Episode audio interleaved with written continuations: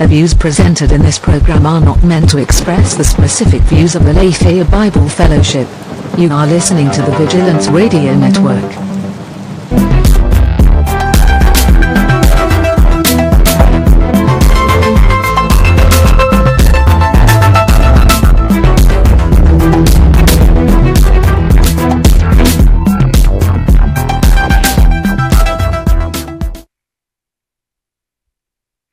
Welcome to Culture Insanity, episode number eight, numero eight, first of the new year, 2018. Excited to get back into it. Um, yeah, so some of some of the listeners were asking for some disclaimers, I guess, on what we're going to be talking about, um, and we'll work on getting that in like the the bio or whatever as well when we upload. But um, just so you know, right now some of our topics for the day are we got the Mark Wahlberg, Michelle Williams, um, equal pay uh, for for you know men and women uh, controversy that's going on. Uh, we're going to talk a little bit about The Shape of Water. That movie just came out, getting a lot of Oscar buzz, sort of leading the charge in, in that race. So, uh, I guess uh, spoiler alert there if you haven't seen that. But so that we're going to talk about another controversy with the Aziz Ansari um, sort of how do you want to how do you want to put that? Saga. Saga. The Aziz Ansari saga I guess unfortunately. Um, I touch on some some of the Office. Uh, there's just a, a, conversation going on with satire and uh, what's funny anymore given just you know different climates that we're in. And yeah, maybe one other thing. I don't know if we'll get to it, but yeah, so that's just some basic stuff we're going to be talking about today. So if you're not interested, then I guess you could tune out now. If you're worried about spoilers, mute the mute the volume when we're going over those things, or wait till you see it, or whatever you want to do. So yeah, that's what we're going on for today's docket. A few different topics. So I guess without further ado, let's jump into it. Uh, All right. Yeah. So first up, we got the Mark Wahlberg versus versus Michelle Williams. They're not they're not right. against each other, but that's right. how I put it. Well, that's uh, how it's like kind of painted. Yeah, unfortunately. So, quick recap for those of you that didn't know. So there's this movie, All the Money in the World. When Kevin Spacey's, you know, um, indiscretions started coming out. This movie had to like rehire their main actor and all these reshoots and yada yada yada. It's this huge deal and sort of unprecedented move um, for you know filmmaker to be doing something like that, given the whole thing that was surrounding it. But in that, just recently, within the last couple weeks, we've found out that so Mark Wahlberg came back and was paid whatever it was a million or 1.5 million dollars for um, reshooting those scenes. Uh, and then we find out that Michelle Williams, when she comes back, she was only given, you know, pennies to the dollar, basically, like a thousand dollars a day. yeah, thousand dollars a day, eight thousand dollar total, or something like that. So there is this conversation about this huge disparity um, and equal pay of men and women, and and so on and so forth. And I sort of feel like, um, yeah, there's this narrative of equal pay is sort of misguided on on this particular instance. So, um, so Mark Wahlberg in his contract before any of this stuff even started coming out, you know, the Kevin Spacey, any of this sexual harassment um, revolution, I guess, started happening these these people have contracts, right? So Mark Wahlberg had it in his contracts. Hey, if we have to come back and do reshoots for whatever reason, obviously he right. would not know that this would this would happen. Right. Then they have then you know here's my contract that says this is what I'm to be paid um, every day or whatever for having to do these reshoots. So this was a prearranged agreement that was worked out between his agency and his agency with the producers of the film and so on and so forth. So all good, right? Right. Is, that's just the business. That's just Mark Wahlberg being business savvy, knowing yeah. his worth, knowing right, his right, pull, right. et cetera, et cetera. Uh, the kicker, I guess, is that Michelle Williams is represented by the same agency, apparently. Mm-hmm, mm-hmm. And so now there's this, um, whatever, hoopla around it. Like, and Mark Wahlberg is being painted as a bad guy because you know he was paid this much versus the woman that was paid this much. But I think it's an unfair um, indictment on Mark Wahlberg, I guess. So Good word. yeah, like Mark.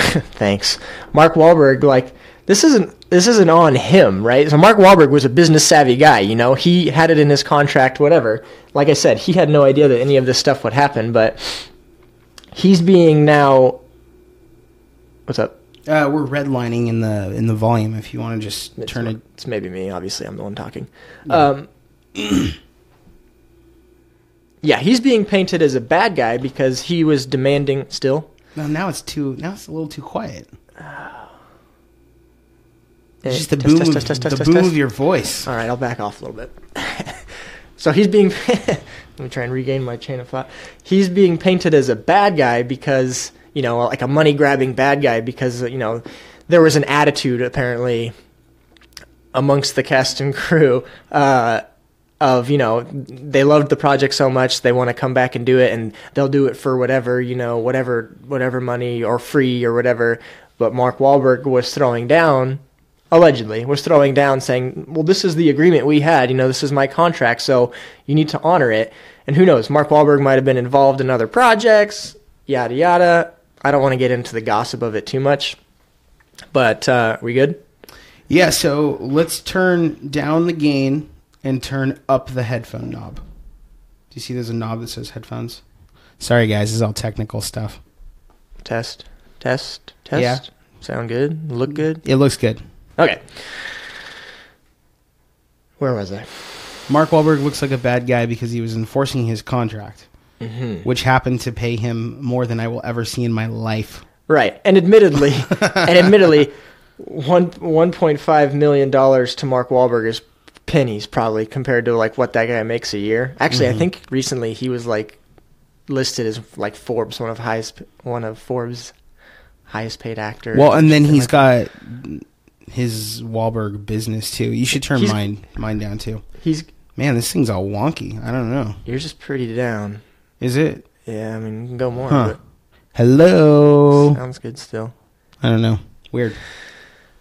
Yeah, he's got a whole empire, right? Like he's got a brand, a Marky Mark brand. Right.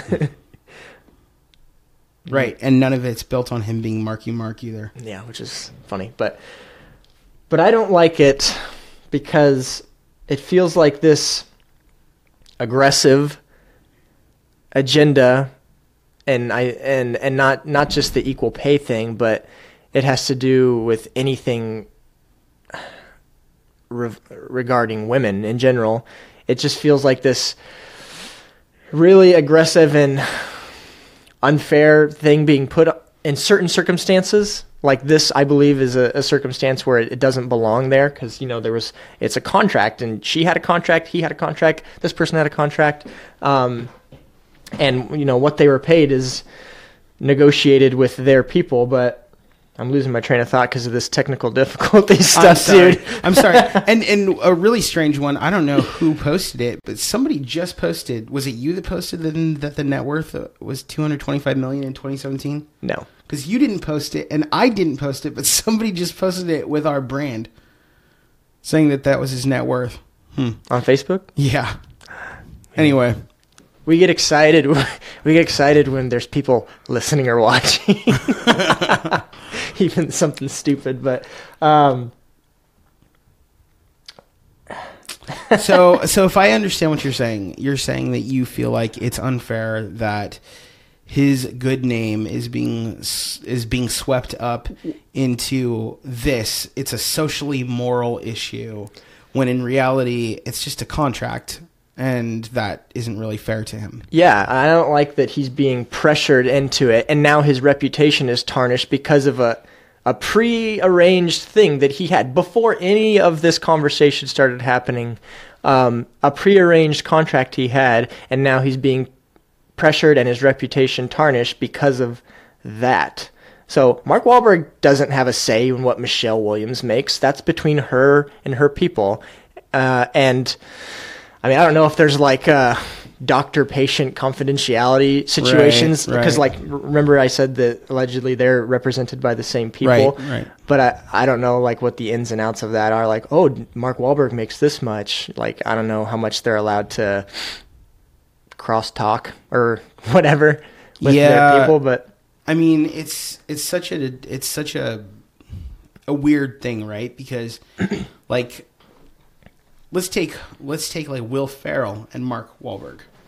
Like I'm pretty sure that Will Ferrell and Mark Wahlberg don't make the same thing, right, but they draw that's yeah, because they draw they have different strengths as actors and so on. yeah, so and that's another thing that I wanted to bring up too, and maybe that's a little more inflammatory. But at the end of the day, whether you like it or not, like who draws more money into a film? Mark Wahlberg and his brand and his name and his skills, you know, and s- whatever his uh, his body, bravado, his Oh. body, his presence, his V, as Or- Beth would say. or Michelle Williams. And don't like I I like her as an actress, you know, Dawson's Creek. Are you sure? Because what I'm hearing you say is, who draws more, Mark Wahlberg or that woman? I'm, No. I'm kidding. That's No. not what you're saying. No, I'm not saying that at all. I know you're not saying that. It was a joke. Yeah. But that's that's the conversation that people are trying to have. Yeah, but from a purely business standpoint, like even if you want to get into that, like does Mark Wahlberg deserve more money because he'll make them more money from a purely business Yeah. standpoint? Like and it has nothing to do with, you know, his skills versus her skills or who's a better actor. Like and that's subjective, but it's a business. Like who's gonna and who's gonna make them more business? I- Who's gonna put more seats in a theater? You know, like I do think it. I think it does have to do with with their skills, and I think that that's fine. Mm. Like it should have to do with their skills. There's nothing wrong with that. Now, whether people like their skill craft is is another thing, but I and mean, subjective. Yeah. really what you're and, and the way you measure that of course is by putting people into seats but yeah i mean when it comes down to it michelle williams is not the draw that mark Wahlberg is regardless of gender Yeah. And they're just different artists. Like Michelle Williams, like she's a good actress and there's plenty of actors and actresses that are as good as Michelle Williams, but they they're more niche in a way and like they're more in they do more Indie. indie films, great films, you know, like not saying they're not, not saying their performances aren't, but they just market themselves differently, right? And so Yeah. that market has that kind of pay to it. And I'm sure they know that, you know, like how many good actors do you know that like their whole career is like an indie career and you know, y- you may feel like they never got the justice they deserve because they're so good, but that's like where they wanted their career to be or whatever. And so right Mark Wahlberg has just branded himself and, and navigated that business in a way that now makes him what's the figure? Two hundred and something million dollars a year versus 25 million eight thousand dollars a day or whatever, you know, $1000 a day one thousand dollars a day. So like I don't know. I just don't I don't like the the agenda being peer pressuring people and then I don't know if I said this, but he ended up like donating that all of it to that Right, cause right. to the Times Up or Me Too, i think it was time's up whichever one it is. time's up Honestly, I lose track of what's what. They're all sort of gunning for the same thing. Yeah. Well, Me Too is like the hashtag movement that started it, and then Well- Times Up is what the is what some of the ladies who are involved in it. Uh, it's a legal defense fund or something. Oh, I I understood it as like Me Too is li- like specific to sexual harassment, but Times Up is general in women having a voice now, and so it's there's Uh, overlap. Maybe, but the but Times Up is associated with like a legal defense fund. Oh, really? Yeah. Yeah. So he ended up donating all of it, and like he shouldn't have had to do that, but because his name was now being dragged through the mud, like maybe he felt like that was that was his only way out in order to like regain some of that, but. Not that he needed it. Let's face it. I think Mark Wahlberg still would have done fine for himself, regardless. Right. But um, yeah, I don't know if this is indicative of a greater cause for concern or whatever. just what does it say about the state of man or social pressures, sociological pressures? Right. Well, I think it. I think it is indicative of something that is, you know, concerning. And I mean, not to just barrel into the Aziz Ansari thing, but, but, um, yeah, I think it is indicative of something that's concerning. Uh, Liam Neeson, I think, said that the Oh, yeah. that the uh, Me Too hashtag is like something that's necessary and it's great, but it's also kind of a witch hunt. Oh, he said that. Uh huh. Hmm. Yeah, and and I think that there's there is some truth to it um, when we look at the French. The French were like saying that Oh yeah. like a hundred different French artists or something, and I think Catherine Deneuve was one of was one of them. But they were they were saying that the inability of, of course, as the French, they're saying this, Yes. uh, like The like romantic- touting their Frenchness. Yes. But they they were saying that the inability of a man to make a pass at a woman, um, and have it be just you know out of his pure guttural instinct, his visceral like animal instinct, removes the possibility for like romance, Yeah. and And- killing romance And even as the French. it, and I was listening to some podcasts in the last couple weeks and different people in, involved in that industry like it's sort of it's people like are in a paranoia now like Uh-huh. especially in the workplace like example I was listening to this comedian's podcast and he's working on the Goldbergs Yeah, uh this is a show he's on I love that show. and n- never seen it. Actually, I've seen one episode. But anyways, uh, he was saying how one of the crew members he was talking to and asking about their day, and like one of the crew members, and apparently this crew member is like a super polite, super nice guy, like former like a vet, you know, mm-hmm. you know, just a good guy. And he like I don't know what he does, but he was saying he's having a great day. He gets to work with these beautiful women, and he like cut himself off like mid whatever, and like apologized to them because like who knows how that gets used against him in the workplace now. Like you can't just flippantly say that or, you know, like maybe it would have been perceived as a catcall in a sort of way, you know, Right. and it's just like this this paranoia now because of admittedly people that, you know, excuse me, are guilty of, you know, those harsh and major indiscretions and sexual abuses and assaults and etc. But now there's this paranoia because every woman, you know, wants to get on that train and, you know, have their voice be extra heard and Well, SNL was doing that that skit we were just looking up, um, where it was James Franco and Kenan, and Kenan was playing uh, like a he was playing a security guard, and I think he was a security guard, and James Franco. I thought there were two just like businessmen. I don't think so. I think Oh. he was a security guard. Okay. But James Franco was playing like one of the bosses or whatever, and Kenan was talking about or his character.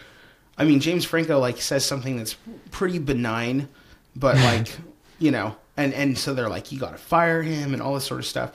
But Kenan's character is like talking about how he wants to like Mm. take these women home and spank them and you know and whatever and he's like got a big smile on his face and and they're like oh you're just you're you know we don't we know you don't mean us any harm. And i think that so i i do i, I mean that's there because it's social commentary right? It's satirical. And i do wonder if there is a an element of culture involved in that you know? Because when you ask people to picture who is the offender, it's a white male. Yeah, so like what? There's this you were oppressed and I was oppressed and uh, even though you're saying those things, we can both relate because we Yeah. come from a, a an oppressed background or whatever. Maybe Is that is that what it was trying to like suggest? Like no, no, no, no. I think it was because they were dismissing Kenan's comments. right. I don't think they were dismissing him because he knows what oppression is. I think they were dismissing him because for some reason it's not seen as aggressive. It's just seen as funny. So and why? It, that's exactly the question. Why is that funny coming from another um, like racial profile? I don't know. I don't know. I, I mean, but I'm with SNL in admitting that it's more funny. Yeah. Maybe that's a good segue into The Office. Yeah. Did I mention? I don't know how much we're going to cover for that. But yeah, just briefly, I guess. Uh, the Office, there's been some articles posted in the last couple days like, is The Office funny? Like, does it hold up or whatever? Or is it. Or is it not because now it's too real, and so there's a question of like when when is satire not not cool anymore when when uh, like society's sense of humor changes or when something becomes Right. too real? You know like should we be laughing at michael scott? Should we be laughing at the office just because they're uh, pointing out the issue you know and are, are we being jim halpert because you know jim halpert was the guy that stood on the sidelines you know like Yeah, they were put, they were painting Jim as being a bad guy because he He never, uh, like- didn't stand up for the things that were going on in the office. Yeah. and the things that were going on was, you know, Michael sexually harassing everybody and being so socially clueless or not caring right, both maybe Eh, or yeah, or socially confused, making inappropriate jokes. Like, there's all sorts of stuff. Yeah, and I think, you know, the question is is the question is is that something that is funny? Like, there, there, you know, the article is willing to say, yeah, it was funny then because socially speaking, like, I don't know, it was we were still looking the other way hmm. or whatever. But now is it really funny? And I'm gonna go ahead and step out on a limb and say yes. the office is great It still is funny. some of the best replay value in a show Yeah, Maybe ever. Absolutely. yeah, of course it's funny. But see, here's the thing: you have to ask yourself about your understanding of truth, right? Mm-hmm. If you understand, if you understand truth as universal and something that stands the test of time, then you're going to also understand humor as universal because humor is anything that sort of steps away from the truth in order to show its disparity from the truth. In other words, when we watch Michael do something stupid and we laugh at it, it's not because we're going along with Michael thinking that he's it's okay or yeah, that it's okay. We understand he's being dumb. yeah Like and that's that's what it is. We understand he's being dumb. We understand it's disparaging from the truth.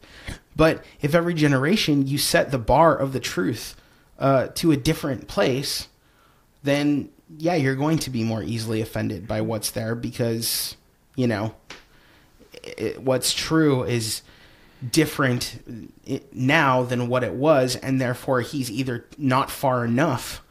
yeah You know, you know what I'm saying? Like when somebody Yeah. says that hits too do you close think to it's home. do you th- yeah it's too close to Excuse me. home for whatever social justice you're trying to seek Right. yeah Right. It just remi- it's just to me like a maturity issue right so like Mm-hmm. not being able to compartmentalize Mm-hmm. good like you know a song can be bad and the lyrics can you know be saying something that i fundamentally disagree with but it can also be catchy and the composition of the music can be good and Mm-hmm. um, you know like well done and or a movie can be um, bad because of the message but the music and the act the performances and the sets and like there's good like other good stuff in it but like it's a maturity thing like you're just you're being so caught up in your social justice campaign that Right. you you're just offended by it and now it's not okay and Right. I mean, and yeah, I really do think it it goes down to truth. At the end of the day, if somebody gets offended but they snicker when they're in secret, you know, when they're like like by themselves or Yeah. whatever, or they say, "Well, that's funny as long as certain people don't see it." You know, you have to be able to say like that's funny regardless, you know? Yeah. Like you can say people aren't going to get it, but you still understand it's funny. I am reminded of South Park and the song ah, I wish I had a South Park clip now. Kyle's Mom's a Bitch, Ooh, yep. right? Mm-hmm. That song, I mean, yeah, it's completely irreverent. I'm sorry. I'm not sorry. It is funny. It's funny, you know? Because it's so it's such a disparity from what we know is okay. And and this is like and even in the song as he's like going off and he he does the song and then he changes it so that you know so that it's in other languages so that just so the point is, is made known that that she is this and everybody in the world understands it. And then she walks up behind him you know and it's like that's the joke. The joke is that you know he's being way over the top and then she catches him. I mean this is not a this is not a, a new thing. This is a trope in comedy. You know somebody says something that's inappropriate they get caught in that and you know the consequences ensue and i think That's happened to me in real life. it was really uncomfortable. yeah. what what happened Actually, I was on the I was the one someone was talking to and excuse me the person they were talking about came up and I like tried to give him a look like, hey, you might want to back off a little bit. Right. But he kept going and then it was really uncomfortable. And then those two had to settle their whatever. And then I got yelled at for not, you know, looking out or whatever. Right. Does that? See, I have the opposite things that happen. If I if I'm talking about somebody and they walk up and then I find out they're behind me, then I'll involve them. yeah, like right? And you like turn around and like, bring them in. That's right. Like you were being this way, right? yeah. But but you know what I mean? And and now like the way that comedy is being viewed, it's like it changes from time to time. And I wonder like there's a great But hasn't SNL never changed and like that's why SNL has been so great? How do they get away with it? SNL's always been irreverent. I mean, so their stance is irreverency no matter what. Mm. So So that's what they're built on. So they're they're safe in that. yeah, it doesn't matter what the what the bar is, and I think a lot of comedians are built on that. Certainly, stand up comedy is. Yeah, for sure. Nothing is off limits in stand up comedy, even the darkest material. In fact, they have a word. We talked that. about that in a, in a podcast. I want to say. There's a great yeah. We were talking about George Carlin, I think. Ah, yeah. Oh, Mel Brooks. Mel? Brooks. Yeah. Mel Brooks. But there's a great um, docu series that Oh, talks yeah. about the history of comedy, Mhm. um, and they were talking about blue, Blue. words, A blue comic or blue words. blue words. Yeah. Yeah, and ba- basically what it was was in the old days when it was vaudeville, and that was sort of the beginning of stand-up comedy, um, that like had a modern mass appeal. When people would say something inappropriate, they would get show notes after the show, and they would write down on blue comment cards uh, things that you needed to change for the show. Yeah, like censorship. censorship. Yeah. So ever since then, um, they it's called blue material or blue words, things that need to change because they're not socially sensitive. Mm-hmm. It was it was like George Carlin and um, Yeah, I can't remember I the can't name of that guy that they were specifically talking about. He like changed the the the landscape of comedy. right, but basically they went completely the opposite direction and they took blue notes as being the way to go. yeah. So then they became completely blue. Right. Yeah. So, but yeah, I mean, that's what makes it funny. That's what makes The Office funny. We just know when you get when you get a when you when you get the title of a show that's you know going to be like um, uh, Diversity Day, right? You just know that Michael oh yeah, he's gonna say something racist. He's going to say something completely inappropriate. Like I think in that episode, he compared himself to MLK and was trying to get Kelly, who's the only Indian character on the show, to speak like Apu, and he gets like slapped in the face, and you know, you know what I mean, like. Yeah. Yeah, I mean, you just know that that's what's going to happen. Why? Not because that's what should happen, but because it's a comedy. Yeah, I mean, do you think that do you think that material like that will be produced less and less, or do you think that it'll it'll get to a point where people are fed up with that sort of that level of censorship? This just is deja vu on that previous conversation we had, um, but like maybe it they back off for a while, but then maybe they're like, screw this, you know, like we're going completely blue. I I it depends on if the government get, gets involved. Hmm. You know, I mean, there's regulation right now, but because there's what is it, the FCC or whatever that regulates the airwaves. I'm sorry, I just can't help but think that Donald Trump doesn't love The Office. I just can't. I can't not believe that. Right. Yeah, of course. At least for the next, whatever it is, two years, three years. Um, yeah, I I don't I think that if you get the government involved, then you run the danger of a 1984 situation where you have like the thought police. I don't know what that is. So 1984, it's a dystopian future. Um, I think it's Ray Bradbury. Oh, it's a book. Yeah, but but it it was written in 1948, I think. The concept sounds Ray Bradbury. Yeah. So it's weird. Don't quote me on it being Ray Bradbury, but I think it is. But anyway, it's a dystopian future where basically everything is controlled and you you you supposedly have all this freedom and peace and so on and so forth but it's because nobody has any freedom to do anything. And they everybody was like talked to through their TVs of course this is before there was anything like flat screens and things like that. Weird. but yeah um and they had these people who would come out and they were called the thought police and they would put you in jail for having an aberrant thought. Um and i think That reminds we- me of that Divergent series. yeah, a little bit, yeah. And Okay, so I think influenced. I think we run. Yeah, Heidi says yes. Ray Bradbury. I think that we run a risk of moving in that direction when we get authorities involved to legislate morality, and I think that we are constantly seeing pushes that way where people aren't really thinking through the consequences of it, and I think that we do have similar things in other countries. Um, so it's definitely. I mean, what do you have in like Nazi Germany, for instance? Like you look at the propaganda for Nazi Germany, it was like you could only say certain things, and or or even like 1980s. Um, Just today, I made a comment to my brother. He sent me a picture of it. It's a soccer thing, and this German coach was super pumped up because his team did something. And I said, "You better check that enthusiasm because we know where that leads to." right. oh, and then somebody else says no, it's George Orwell, and I remember you are right. It is George Orwell, but somebody is posting as us, so I don't know. It's one of our people. Or hacked. guess it's James. Oh, Anyway, uh, but yeah, producer so, James. producer James.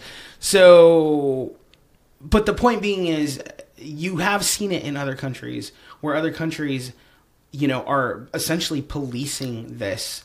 Now, the, you know, the joke or whatever, the conspiracy theorists say, well, yeah, they don't outright police it in America. Instead, they control it through the masses. Hmm. Or, or not the masses, they control it through television and drugs and things that are opiates for the masses So messed up. so that we so we don't fight back That's so messed up. all we do is we lose our, our distinct Oh thought process and just become parts of the machine. If you weren't a conspiracy theorist before this podcast, you might be now. oh, and there's you know there's real evidence you know for that. I mean, Or paranoid, I should say. yeah.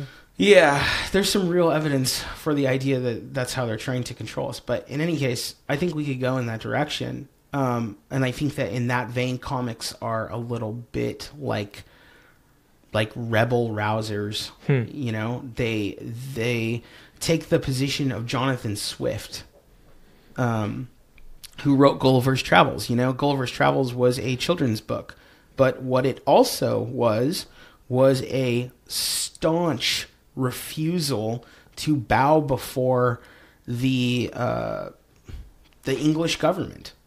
And it was one way that Jonathan Swift was able to call people to rebellion against the English government without them realizing that that's what he was doing. Clever man. And so in that way, uh, like these shows, like The Office, you know, their irreverency is necessary. And those people that are like, oh, it's no longer funny because it hits too close to home. Well, first of all, it hits too close to home because you keep moving where home is. And that's what's going to happen. That's a good point. And then, Yeah. secondly, it hits too close to home. It's supposed to hit close to home. You're supposed to look at it and be like, that is dumb. Yeah. It's supposed to like clearly paint those lines for you or whatever. you Yeah. know? But It's if you're afraid it's of- not seen as acceptable. We think it's funny because it's so unacceptable. Right. Like, that's why it's funny because this is character that doesn't realize that it's so Right. unacceptable. Yeah. Right. And then, you know, in terms of just story writing, if Jim was to be the crusader for every single thing, like, then he wouldn't be the everyman anymore because that's not who people are. Hmm. Like, sometimes you recognize that something's dumb and you let it go, you know? For all of, for all the, for all the, the terribleness that Jim allowed to happen, um, he also had grace you know and that's something that's like missed out he also looked past where Michael was mechanically um, operating in and went to the heart of who Michael was. And because of that, we get to see, uh, you know, great stories of um, relationship that are there. Like there's this episode where Michael worries that he was not as good a boss as Josh, and so that's why Jim left. But then we see Jim saying to Michael, like, "No, actually, you were a great boss. I left because of Pam." Spoilers for many years ago, um, and it's like there's a friendship that's developed there. Of course, that turns into a big secret, and Michael can't keep secrets, and you know, I think that's a good segue into the Aziz thing, what you were just talking about, that last point you made. So, yeah, the Aziz and Ansari thing. Um, it's been a it's it seems pretty polarizing. Like men and women are on both sides of it, you know, of the of the conversation. But uh, just, I guess, briefly, and I'm really aware that we're not a gossip column here, okay? And I don't want to be, but the story supposedly is that Aziz Ansari had this experience with this woman, however long ago. I don't know. I don't care. it Uh, was like September of this of 2017.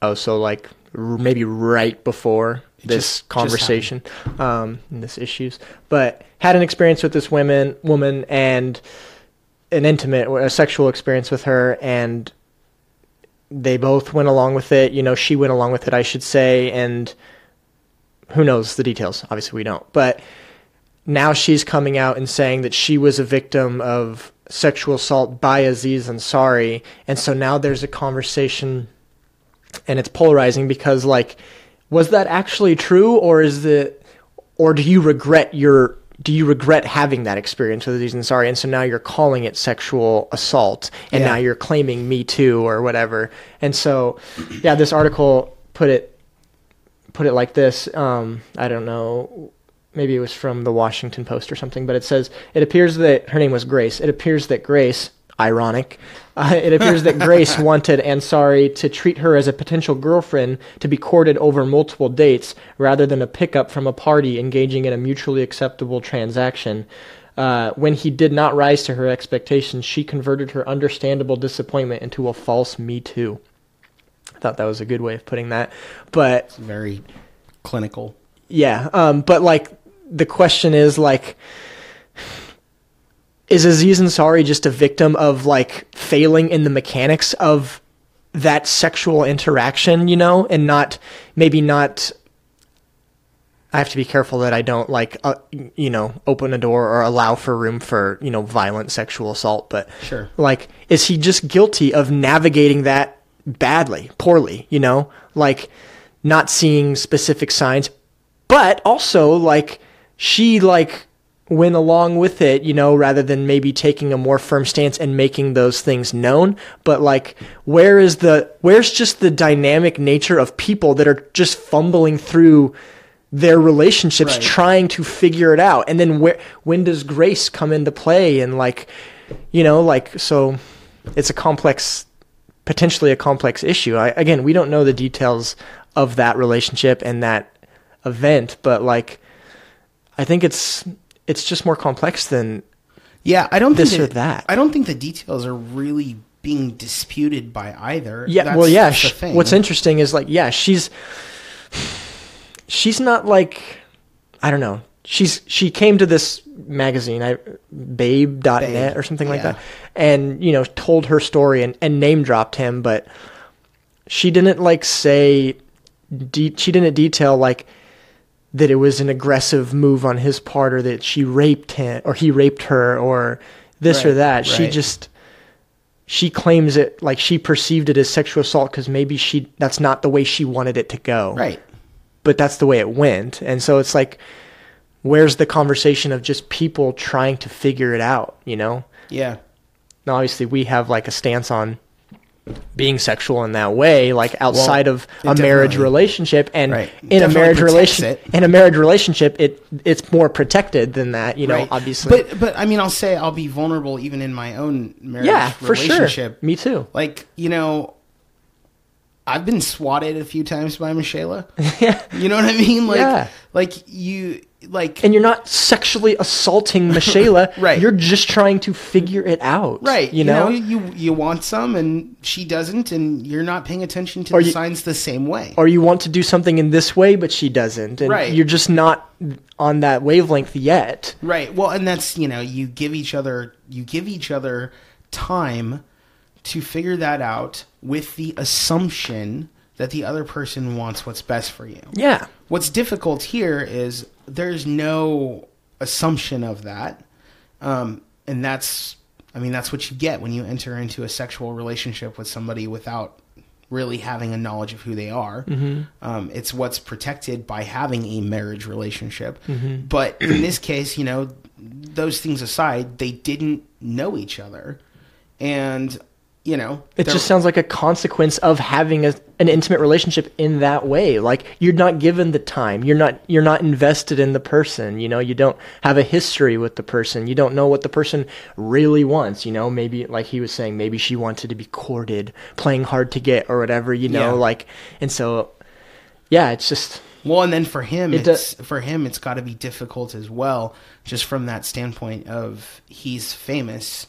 He he can't trust the intentions of those who want to be with him on an intimate level. For all he knows, the last again, not saying that this is an for all he knows, this was going to happen. yeah, you know? exactly. Well, for all he knows, the last X amount of girls have only wanted to be with him, even though he wanted more than that or something. Who knows? I'm not saying that that's appropriate. Yeah. It just is what it is. The question, I think, is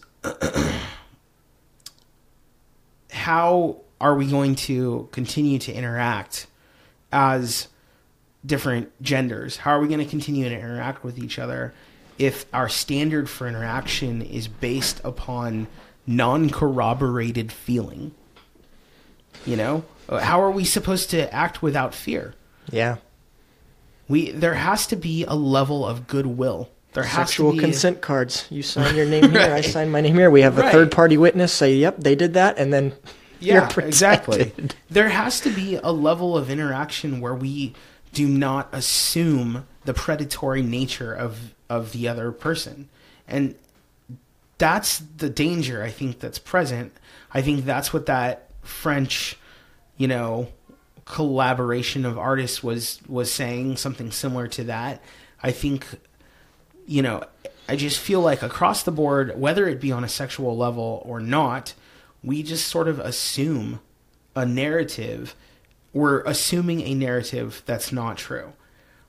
People, like you said, are dynamic. They have to take time to figure out who they are. Sometimes they have to take time to figure out not just who they are, but what something even means. And if you do even that, I mean, I know that it's, you know, people say that men and women are exactly the same, but if you look at how men process information versus how women process information, it's entirely different on a neurological level. So when a man sees that information and he sees something that he wants or something that he likes or something that he's excited by and and the woman processes it differently, that shouldn't be uh, a surprise. It shouldn't be a surprise. But here we're acting like it is. We're acting like it's, you know, it's surprising that the man just didn't automatically think that what she said was what she meant. Yeah. And now, The art, the headline that you on that article you posted is Aziz Ansari is guilty of Right. not being a mind reader. right. And, you know, like, we're not talking about universal concepts. And that's a whole nother thing, like rape. We're Yeah. not talking about something Right, like that. right, right, right. We're, we're talking about not knowing that when a person says, I don't want to do this, but I do want to still be here and work toward it, maybe on the second date. yeah. Or I I want this, but maybe not in this way, in this moment. Mm, Maybe not even that. I don't know. Yeah, Yeah. it's just the the details of like figuring that relationship out. And any know? Like- anybody who's ever you know dated somebody, um, or or like even tried to figure out that process. I mean, how many of you out there have gotten into a relationship where you didn't know that you were getting into a relationship, or been in a relationship that you thought you were in a relationship, but the other person didn't think you were in a relationship? Like it's hard work to to process those things. and this culture we have of the hookup Mm-hmm. makes that even more confusing. So this is not to say that you know it's. I mean, we're talking apples and oranges. You can't say that every fruit is the same because it's a fruit. You know, I mean, it's just not true. Every fruit is not the same, even though it's a fruit. Yeah. So that's what I would say about that. I feel bad for Aziz Ansari, but it's interesting that he's becoming a topic of conversation. That's probably because he's pretty good with self reflection in his comedy. Really? So yeah, he's he's pretty good about self effacing or self effacing. Yeah, where you put yourself down. Yeah. So he'll probably build a nice bit out of this. That that his show, it's not like biographical like uh, Pete Holmes' show is or anything like that, is it? Masters Uh, of None. I think that it's semi biographical. Really? Yeah. And like that movie that just came out with the Indian comic and his yeah That was a full bi- biographical thing. yeah Camille Camille yeah Camille Nanjiani. yeah something like that. He's funny. It was a good movie. Yeah. It was a sweet movie. Big Sick. The Big Sick. The Big. Sick. Sweet movie. Yep. Let's break from uh, some Okay. heaviness. Let's do it. How's our uh, interaction going? Heidi still Heidi still on here? She's uh, she's Yeah. she's loyal. All right, so let's uh let's do some trivia. Okay. Time to play the game. Time to play the game. Josh really likes that uh, I like that laugh. that laugh. Sorry, I turned the mic down. But all right, so we got some trivia.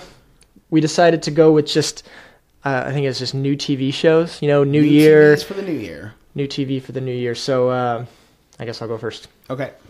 So feel free to uh, participate, audience. You know, and scold us for not knowing answers. I get a lot of backlash for sucking at this game. like both my think- brother and brother-in-law say I suck. I don't think I've ever lost it. I don't think so either.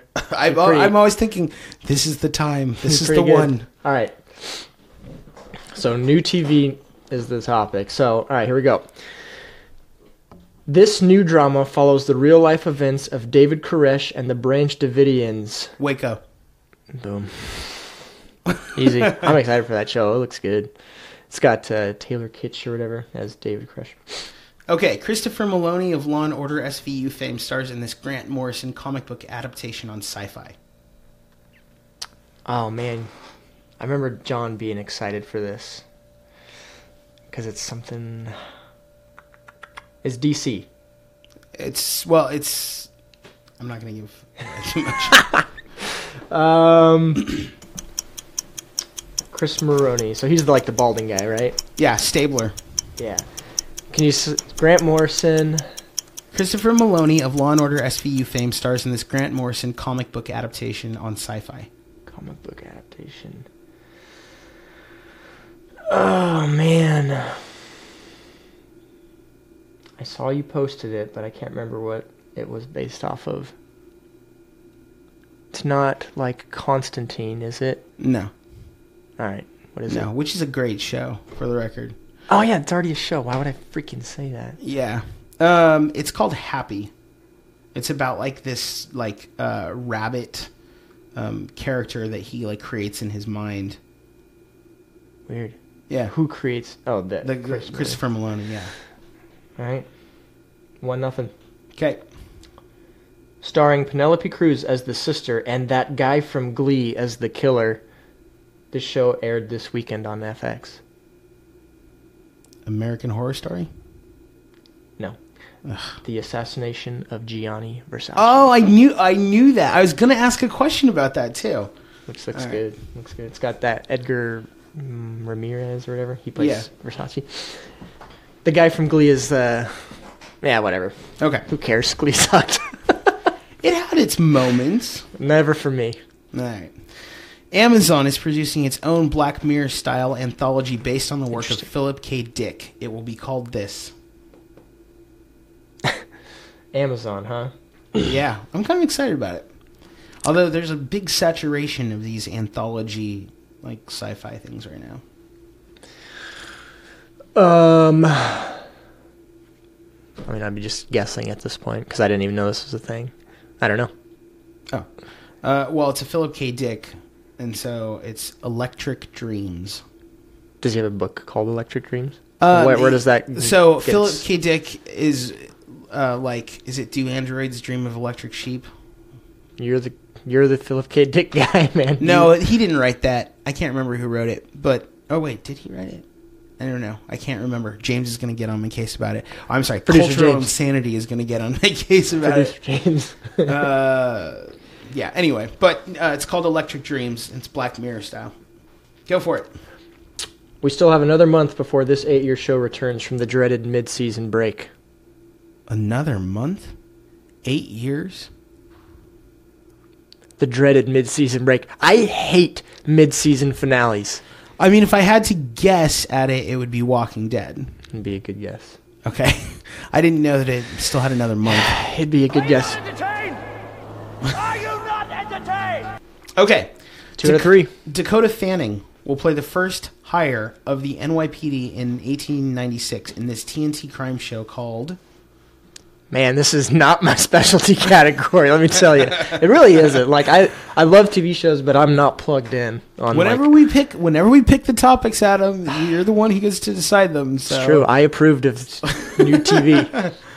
Okay, Dakota Fanning, first hire of NYPD. In 1896, what's it called? It's got. It looks pretty good too. Um, I don't know. I mean, I'd just be guessing a title. I mean, law is in the name. It has a weird title. It's called The Alienist. Weird. That's what I said. Weird title. That is a weird title. Yep. All right. Oh for three. Okay. I could still win by getting, or we could draw at best. Okay. Uh, number four. Ah, this is a good one. Heidi, hopefully she's still watching. If you're going to England, stay clear of Birmingham because you'll likely run into these guys. I'll say it again. If you're going to England, stay clear of Birmingham because you'll likely run into these guys. the. uh, I don't know. It's some royal family. I don't know. I don't know which one. The. Uh, who? Uh, the Windsors. The Windsors. I don't even know what. What's the Windsors? Uh, isn't that a? Isn't that a? What, what is the name of? The Peaky Blinders. effing Oh Blinders. no! Okay. okay, you got that. Heidi love. I love that show too. The All right. Peaky Blinders. Okay. Patton Oswalt plays against Glenn Howerton without his dentist plan in this new series about teachers. I'm excited about this one. Go for it. It's called AP Bio. So what's the show about again? It's about teachers. Teachers. It's, well, specifically, it's it's Glenn Howerton who plays Dennis. on- Comedy, obviously. Yeah, Glenn Howerton who plays Dennis on It's Always Sunny, um, and he plays like a college professor. Which one's Dennis? The really, really, I don't know. The know. bigger one, like the one that gains a lot of weight. No, no, no, no, no. The the uh, Dee's brother. Okay, the brother. Yeah, Gotcha. the really creepy one. Yeah. Um, he plays like a teacher at Harvard who somehow ends up having to teach in like a community college or something, kind of like Community, Rough break.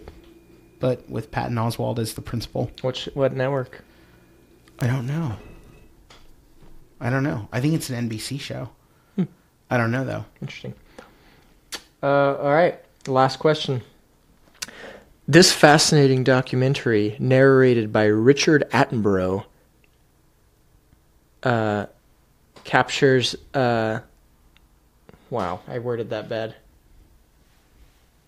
This is a fascinating documentary, Richard, by, narrated by Richard Attenborough, that captures life, and it became available on Netflix last month. Uh, Richard Attenborough is still alive. yeah, and a great voice. Let me say, a great voice. yeah. He really builds the suspense in this documentary. I thought he was killed in Jurassic Park. no, that's da- David Attenborough. Isn't that Richard Attenborough? N- no, I- It's I, not? I recently looked it up. Isn't that David Attenborough? I thought that's Richard Attenborough. No, All right. but Anyway. yes, Jurassic Park guy did die. Okay. Okay. Well, good then. So unless this documentary was like whatever, and then just but it's new as far as I know. Um, uh, I'm gonna go with Planet Earth Two. Yes. I'm nodding my head, but you can't hear that on a mic. I've been watching Planet Earth 2 with my son, and I think I'm far more fascinated with it than he is. so much so that I watched an episode without him. Felt guilty about it. How is he ever? I pulled that one. anything? I pulled that one when he was sleeping. I watched an episode without him. It's messed up. Jacob decided to guess. Jacob Browning, you are wrong. It's not Planet Earth. It's Planet Earth Two. You lose. Anyway, uh, okay. So my last, Final question. He's already won. I won again. My last question is this: Spike will change to the Paramount Network this year with a six-part miniseries. I was hoping this was going to be a true or false. Six part miniseries. set around a true-life cult leader in this Texas town. Waco. Hot damn. I'm on the board. Wait, so Spike Spike's doing what? Spike is out. It's now the Paramount Network. I don't For know what that means for things like Bar Rescue and Bar Rescue. other. We should watch an shows. episode of Bar Rescue today. It's been a long time. I know, but we don't have you. I don't. All we have is YouTube. So is it still the same channel, like 57? I don't know. I don't know. Paramount Network. But now it's huh? going to be the Paramount Network. All right, so Josh wins. We need to figure out a better way of. Uh, It's your show, man. all right, I will figure out a better way of how to reward the winner. Okay. But you should know that shame is heaped upon my head from my side of of people. They're rooting for you. No, or, or maybe I don't. I don't think so. They're just disappointed in me. They're not even rooting for you. Yeah, They're it's it's just disappointment, and it's left there. whenever you come in the room, it's Adam who shames us. they just shake. They shake their head at me, and I know exactly why.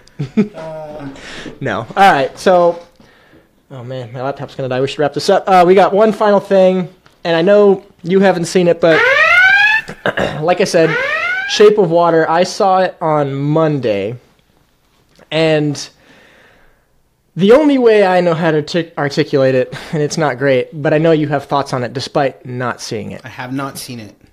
So to me, it felt off, is how I'll say it. I don't know how to articulate why, but it felt like I was being told something that, um, being told that something that is seen as forbidden is now like is okay and is beautiful, and this like weird inverted thing, like I don't know, like it.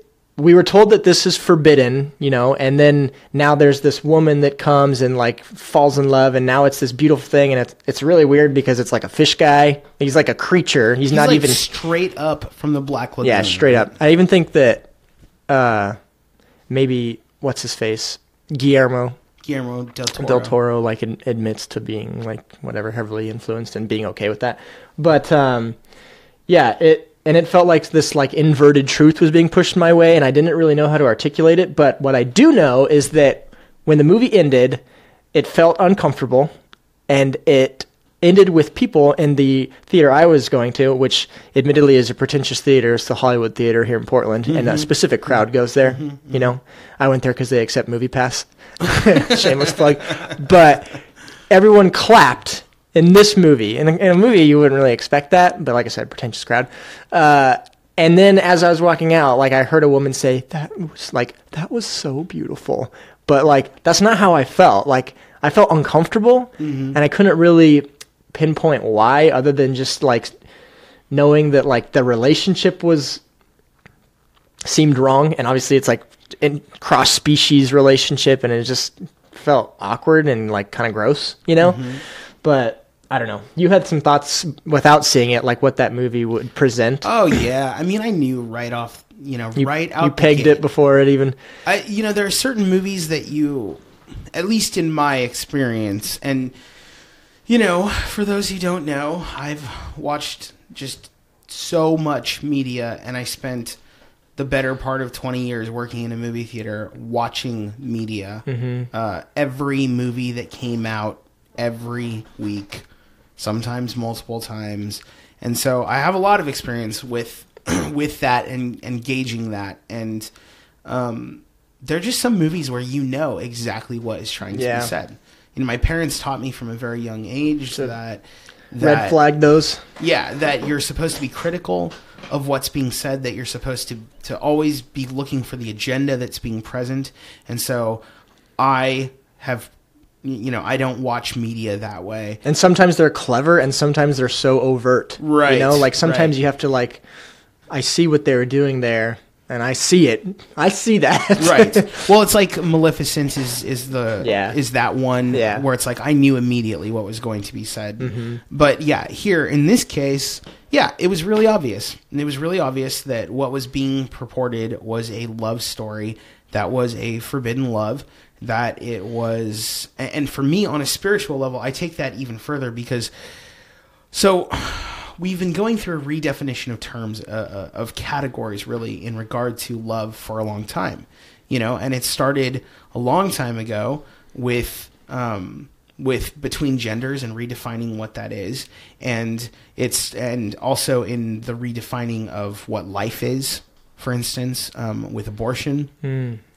But um, now we're not even talking about those things. Those things are sort of forgotten in the discussion. It's like we already we've already confirmed as a society that you know little baby fetuses at a certain age aren't alive. We've already confirmed as a society that there's no real definition to sexuality, that it's fluid, um, and gender that's fluid, and so on and so forth. So now what we're looking at is uh, the continual breaking down of walls into species. Yeah. So now there's no real definition of what is appropriate between species. And we say, okay, well that's ridiculous and and you know um, a lot of people they they take it to an extreme at this point and they're like oh well if you can if you can love another man then then you can love your animal too. Well i mean that's really what's happening here right? I mean Yeah, why not?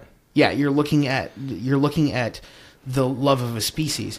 Now here's where this becomes difficult for me as a christian. Um, it, it, believe it or not, it's not so much in the morality of it. I take that I, I take those things for granted. They're presuppositional to me. So to me, I, I don't have to sit there saying you can't do this or you can't do that because I, I get what the scripture says is normative.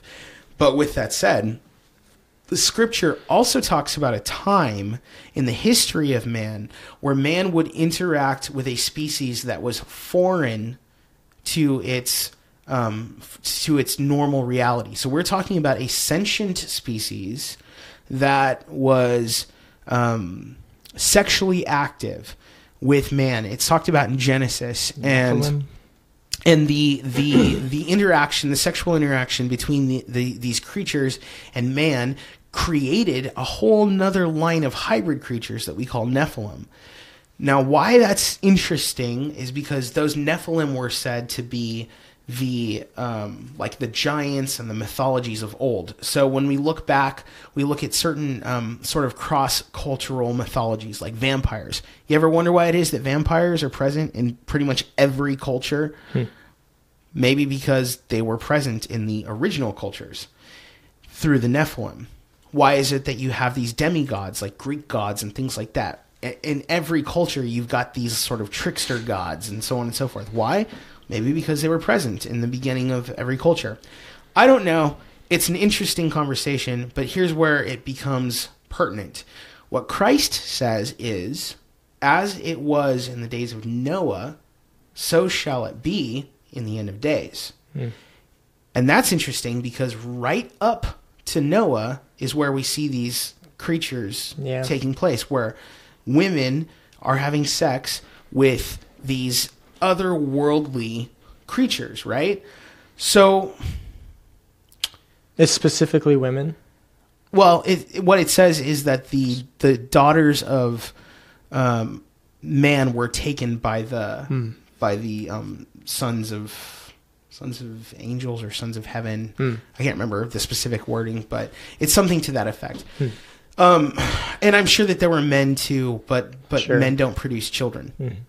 So, and that's what we're really talking about is the offspring of, of them. So that's why that's a, uh, an interesting thing. So to me, what I see is the prep for the the prep for humans to stop thinking of themselves as a special species altogether and thinking of themselves as being able to to connect on a sexual level with any sentient species. What's really what's really disturbing now I'm just recalling the movie, but like at the end and I gave your alarm, so uh, at the end, like she's like releasing him, freeing him, Mm-hmm. and then and you know she's like shot in the process, and so she's like dying, Mm-hmm. and so she falls into the water, and then like he like takes her and like creates her into him, basically like gives her gills or whatever, so like takes her away, and it's just like really like what the f did I just watch?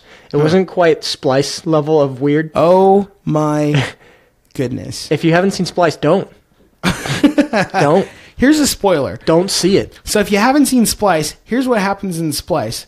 They make is it out of a how do they make it? I can't remember, but they make some sort of alien Creature, yeah. creature or something. The guy falls in love with the creature, which presents as a female, Mm-hmm, right? So then he like ruins his career and ruins his Marriage, relationship to be with With his created with his creation Daughter, if you will. yeah, with his daughter, and then she like rapes him And kills him. kills him and then his ex-wife or his or the wife that broke up with him she ends up it it It it, switches Switches genders switches to a male. turns into a man and then rapes her I think kills her. and then kills her And then I don't know how it ends, but that's basically how it ends. yeah it was seriously one of the most distur- talk about a movie where you like what did i just watch Yeah, it kind of made you feel sick to your stomach. and that's all you wouldn't have known that it was going that way that all happened in the last like 10 minutes of the movie Yeah, and you're just like what it took a turn for the the Please, no! No! no! but, but you know but hey that Adrien Brody he can act He can act. He was Yeah. in Peaky Blinders. He's great. but um, yeah, it was a. It was. A, it felt off for sure for like us, you know, like Yeah. who have that understanding, and yeah, that's interesting i think we're gonna see relation to the like Nephilim and stuff. I think I we're going to think see that. more and more things like that that are are asking us to look past um, our sincere understanding, our presuppositional understandings. Well, and like you said, it's just a natural outworking of yeah, everything else. Why not? right. Why can't you have sex with a fish and l- love a fish? Why can't you be a white male but identify as a Filipino woman? Yeah, You know, like Right. it's absurd. right. Well, and and anybody who thinks that maybe you know I am being over the top or we are being over the top and absurd, I just want you to go back twenty years ago and look at the issue of gender and sexual fluidity in media, and take a peek you know take sit there and make yourself a timeline and look at how saturated it is i mean we have whole organizations whose entire job now is to make sure that that characters that defy um, cisgender identification are are um, are not are, are are have a place in media. You know, I was just watching Fresh Off the Boat the other day, and one of the characters who at no point in the show had expressed any sort of um, breaking from her cisgender identity is now all of a sudden a lesbian, and all of a sudden Eddie, who's the main kid. who's arguably the main character, has become somewhat of a beard. I think is the right is the right terminology. A beard. Yeah, I think that's the right terminology. I may be what? wrong. Meaning what? Okay, now I'm scared to define it. But um he's he's basically her her like go-to guy friend that makes her look a certain way. Hmm, interesting. But yeah, so this chick, he, she was like the love interest of Eddie. All of a sudden, she's gay. Guess that's a thing now, right? That's how it's like happens. He he was she was the unrequited love. and now he's just supporting of it. Uh, beard is a slang term describing a person who is used knowingly or unknowingly as a date, romantic partner, boyfriend, or girlfriend, or spouse, either to conceal infidelity or to conceal one's sexual orientation. Weird. I've never heard of that term. Yeah. A beard. So like a cover up. right? Yeah, That's yeah, the- right. And I mean, it's like, how did that character get inserted into that show? Because it because that There was no precedent like for that to happen No. whatsoever. Yeah. no.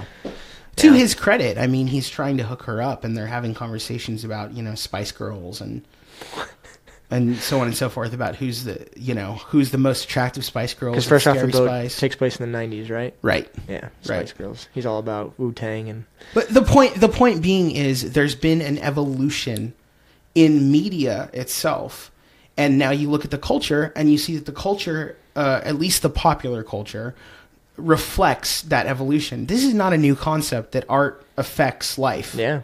So when we start making art that says that love between species Affects and reflects. is okay, well, what do you think is going to happen over time? Ah, I fear that day, man. we're not talking. I don't want to experience that. We're not talking um, a niche indie movie. We're talking. We're talking about the Oscar front runner on all fronts. exactly.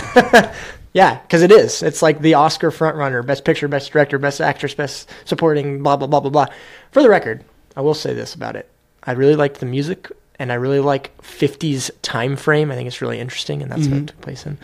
And I liked the performances. Like again, like we were talking about, like I can I can like all that, but I can also not like that. I would never call that movie good. If someone were asking, was it good? Uh, no. It was uncomfortable. It was awkward. it was. te- wrong. it was technically good. It's technically good. That's a good way of putting it. So, with that, let's wrap this up. Do you have any final thoughts here before we close up? As I said earlier, I didn't say this earlier this time. I normally do, but if you're interested in today's topics or staying relevant, you can check out our social media platforms. Um, cultureinsanity.wordpress.com, at cultureinsanity on Facebook and Twitter. If you have something that you're personally interested in and want to hear discussed, reach out to us. If you're interested in exploring your faith or are completely new to it, um, you can check out the help tab on vigilance.blog. And also, we got a plug later on this month. Just in weeks. a week. It's uh, like one uh, week tomorrow. One week tomorrow. Yeah, one week tomorrow. One week 28th. tomorrow, we have our first cross examination panel here at Yeah. Aletheia. Um, I think it's going to be Josh and two other pastors from different churches. Pastor James and, And Pastor David. basically, if you have this month's topic is on the Trinity, so if you have any questions in regards to the Trinity, anything you want to know, any clarifications, anything whatsoever, we're going to be hosting a panel here at Aletheia for that, and it should be really interesting. And we're excited because there seems to be a relatively big amount of participation. Yeah. Um, and yeah, should be exciting. And it's for the layman, basically. You don't have to be a theologian. Um, it's not going to be super wordy and heavy and Right. yada yada. Like, it's for basic understanding for the normal person that is curious about these different topics. So look forward to that in a week from tomorrow at seven. At seven, it'll be on Facebook Live. There's a Facebook page for it. So you can look it attend without attending. Obviously, we want to see you, but yeah, you can check it out. Right. I think the Facebook is, uh, you know, facebook.com slash crossxabf. You can even hashtag questions to us for it at hashtag crossx. Um, but yeah, we just, we want to have that discussion with Christians. Um, make, make your faith more meaningful in your life. So Yep. So this this month is the Trinity again. I think next month is the Holy Spirit. then the month after that is the dual nature of Yeah, Christ. I think the flyers on the on the Facebook page, so you can check it out if there's a specific month you're inter- month you're interested in. yeah, we'll post a flyer of it to our culture insanity page. Too. There you go. So without that's with all that said, episode number eight wrapped up. See you next time. The views presented in this program are not meant to express the specific views of the Aletheia Bible Fellowship. You are listening to the Vigilance Radio Network.